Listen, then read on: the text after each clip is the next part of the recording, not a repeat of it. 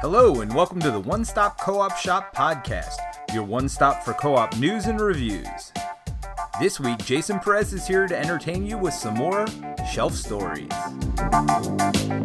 Yo, my peoples, what's up? Welcome back to Shelf Stories. Jason here uh, with the latest installment of my ongoing vlog series that I call Digital Citizen, where I look at online conversations through the lens of being a psychotherapist and a student of human communication and try to offer something constructive. So, um, last couple of days uh, here as I record this, the last weeks of June uh, 2022, uh, more kerfuffles, more outbursts uh, in board gaming. Uh, minor ones, but you know, uh, every little bit counts. It's almost like you know, death by a thousand cuts sometimes. And you know, that the only way to heal this stuff is to go back and see if there can be any healing that can come out of some of these conversations. Anyway, so two in particular that I'm reflecting on, and I don't want to litigate any of these two. They're actually really separate.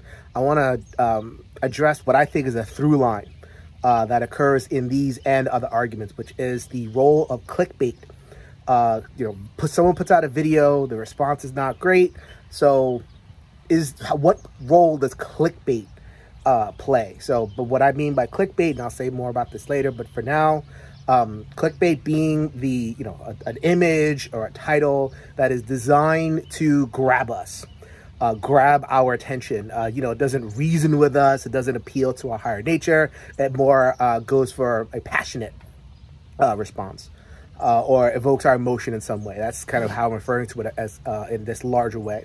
All right, so two different discussions. the first one was started when Jesse from Quackalope posted a video that he did with designer Travis Chance from CMON uh, the top 10 tips for designing great games. I mean, a very uh, benign subject, and you actually watch the video, it's pretty positive. Uh, but the original thumbnail for that video uh, was uh, The World Does Not Need Your Mediocre Game. And that really set people off. I, and Jesse knew it. He, he knew he stepped in it. Uh, I'll talk about you know that whole process in a second. But you know, as soon as he saw the feedback, you know, took thumbnail down, changed it, and now it's something a little bit more benign. Uh, but it stayed with people. We were, I mean, uh, on my timeline, people were talking about it all day, uh, multiple days even, because I think it got um, it really hit people.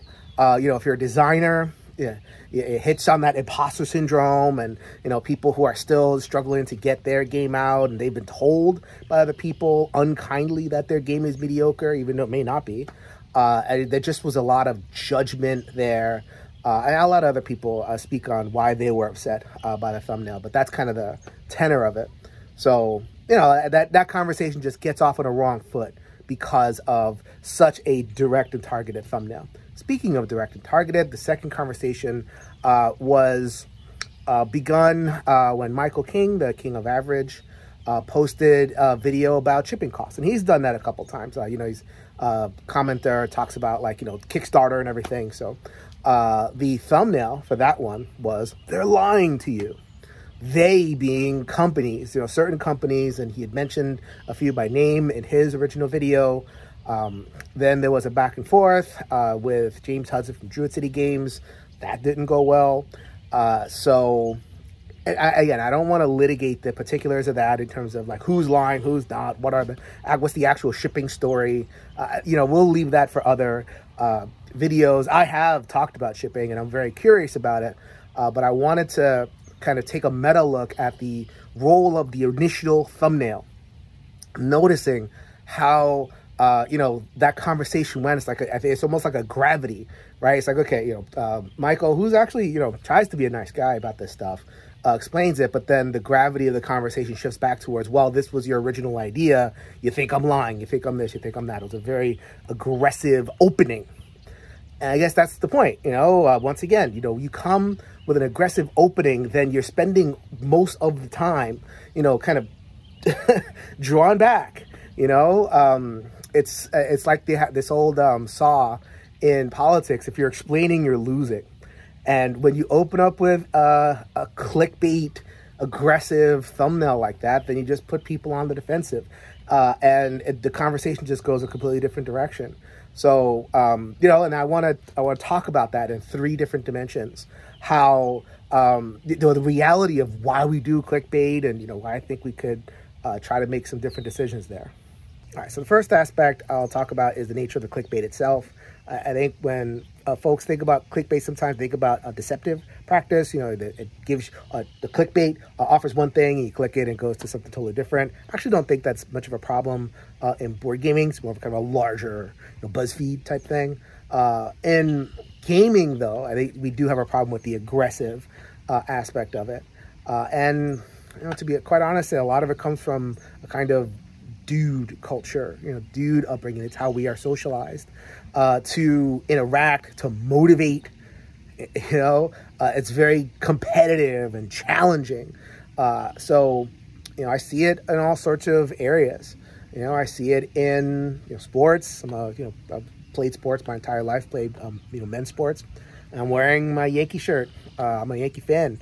Uh, on purpose for this video. There was an incident earlier uh, in the year where the Yankees were playing Cleveland, uh, and they won. they won uh, a game on a walk-off hit, and the fans, or some fans, were throwing garbage at the Cleveland uh, players. And it's like, what's happening? You know that you won. Why, why, are we, why, are we, why are these fans getting rowdy, throwing garbage? And you know, so in the post-game uh, conference, the manager gets on. Our manager is named Aaron Boone. You know, he's talking about, well, we can't be throwing things, uh, but throws in the phrase, well, I love the intensity. really? you know, it's like it's it's phrases like that to kind of cultivate this overly competitive paradigm. Uh, you know, where we uh, interact with one another. Uh, so, you know, it goes to business. Uh, I've talked about this before in another episode with, uh, you know, we talked about kind of bossing, styles of bossing, you know, the, the Steve Jobs and uh, style of like, you know, just embarrassing your um, clients, your employees in order to get them to produce more. Uh, and you know goes right down to gaming. It's up and down. You know what? Are, what is one of the first introductions that uh, men like us, uh, males, get to online gaming? Fortnite. Uh, you know, Fortnite is horrible. It is a cesspool of you know people trying to punk each other out as a way of motivating and being competitive. Oh, you're such a p word. Uh, you know, you are a you know f word, the homophobic slur. You're the r word, the ableist slur. You're an n word, and you know just all that stuff is flying around all over the place. So in that context, that that stew in which we've grown up, you know, titles like uh, the ones that I talked about are almost the nice version. and you know, I think if we get too far into that end of things, we don't realize that what we're putting out there, we may think it sounds okay because of our context, but board gaming is a different context. It's always been more family oriented and it's uh, you know becoming more diverse. We're trying to cultivate you know more women and more people from marginalized backgrounds to have a say and feel at home. That's not the way uh, that people in other cultures and other mindsets talk. So why are we putting that on the screen? It's a, I just want, want us to, um, you know, as men especially, I want us to think about that. Hey, a quick note here as I edit the video, I just came back from my local pond uh, and I'm putting it together, but there was one aspect that I wanted to talk about, but I missed it. So I'll just uh, uh, squeeze it in here very quickly now. So, okay, so I can imagine someone responding to uh, that section and saying, okay, well, uh, sometimes the truth hurts. Sometimes you have to be a little bit more direct in order to communicate the truth. And if you're, you know, saying stuff in a nice way, then you're soft pedaling things. You're not actually being truthful. Okay. Um, I think that pendulum is really on the other side of things. I think there is a sense in which being honest and truthful involves the hard truths. And if you're not saying the hard truths, you're not willing to hurt somebody's feelings, then you're not really telling the truth. I I don't know about that. In a lot of ways, I reject it. Uh, and you know, to be honest with you, I do marriage therapy. I that I covered that a lot, where men are socialized to uh, you know, truth telling, but in this hard, you know, it's like, okay, I have the truth. You can't argue with the truth, so I'm going to shove it up your ass uh, type way. And that's a huge conversation. but I think it's worth having. I think it's worth bringing up in this context because, you know, I, I firmly believe that a truth without love don't really uh, know what the value is there. So the second aspect that I will discuss is uh, you know, the usefulness of clickbait. Why do people do it uh, if it can cause so much, you know, anger and agita and everything? It's really one reason, is that it works.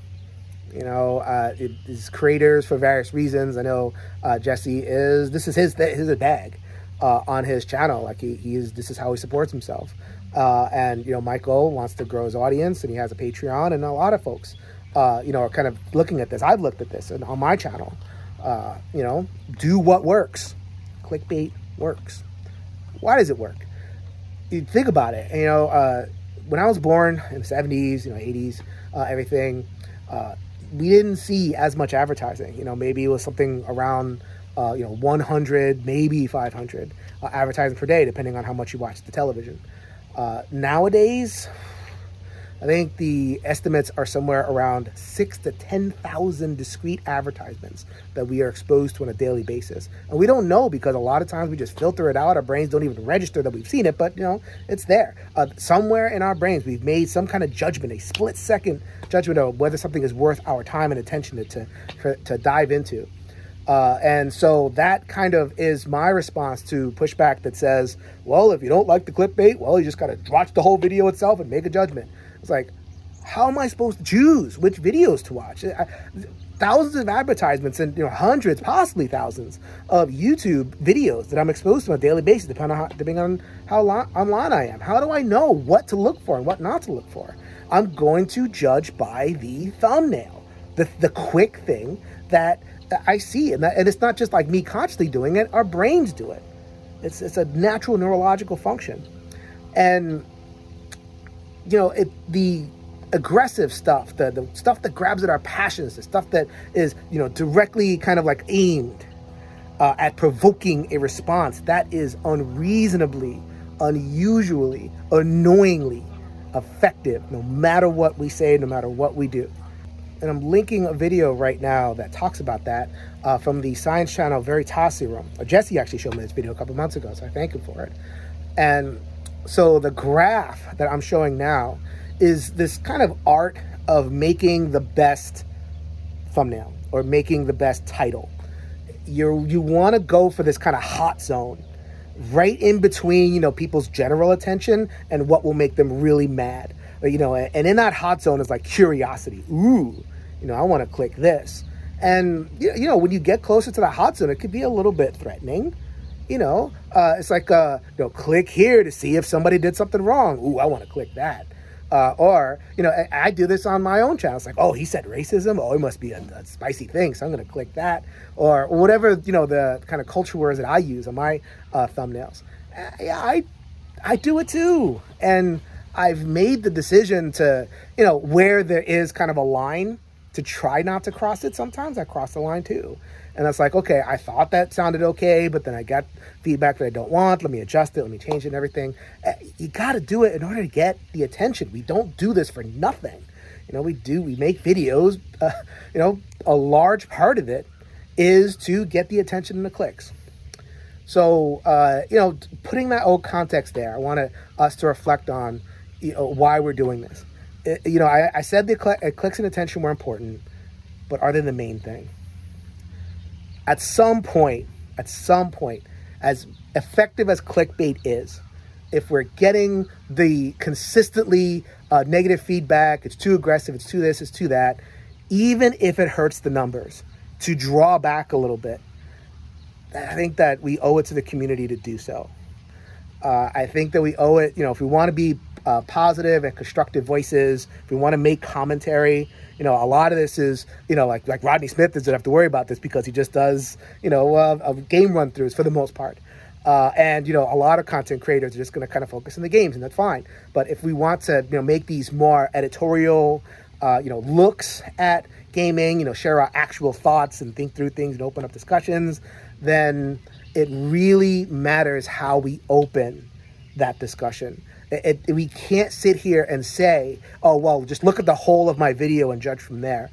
you know, we don't get a second chance to make a first impression with a lot of people. This this stuff is cliche, but it is completely true. So I, I once again invite people to think about whether the increased numbers and the increased raw quantitative engagement is worth the, the cost in further internet arguments.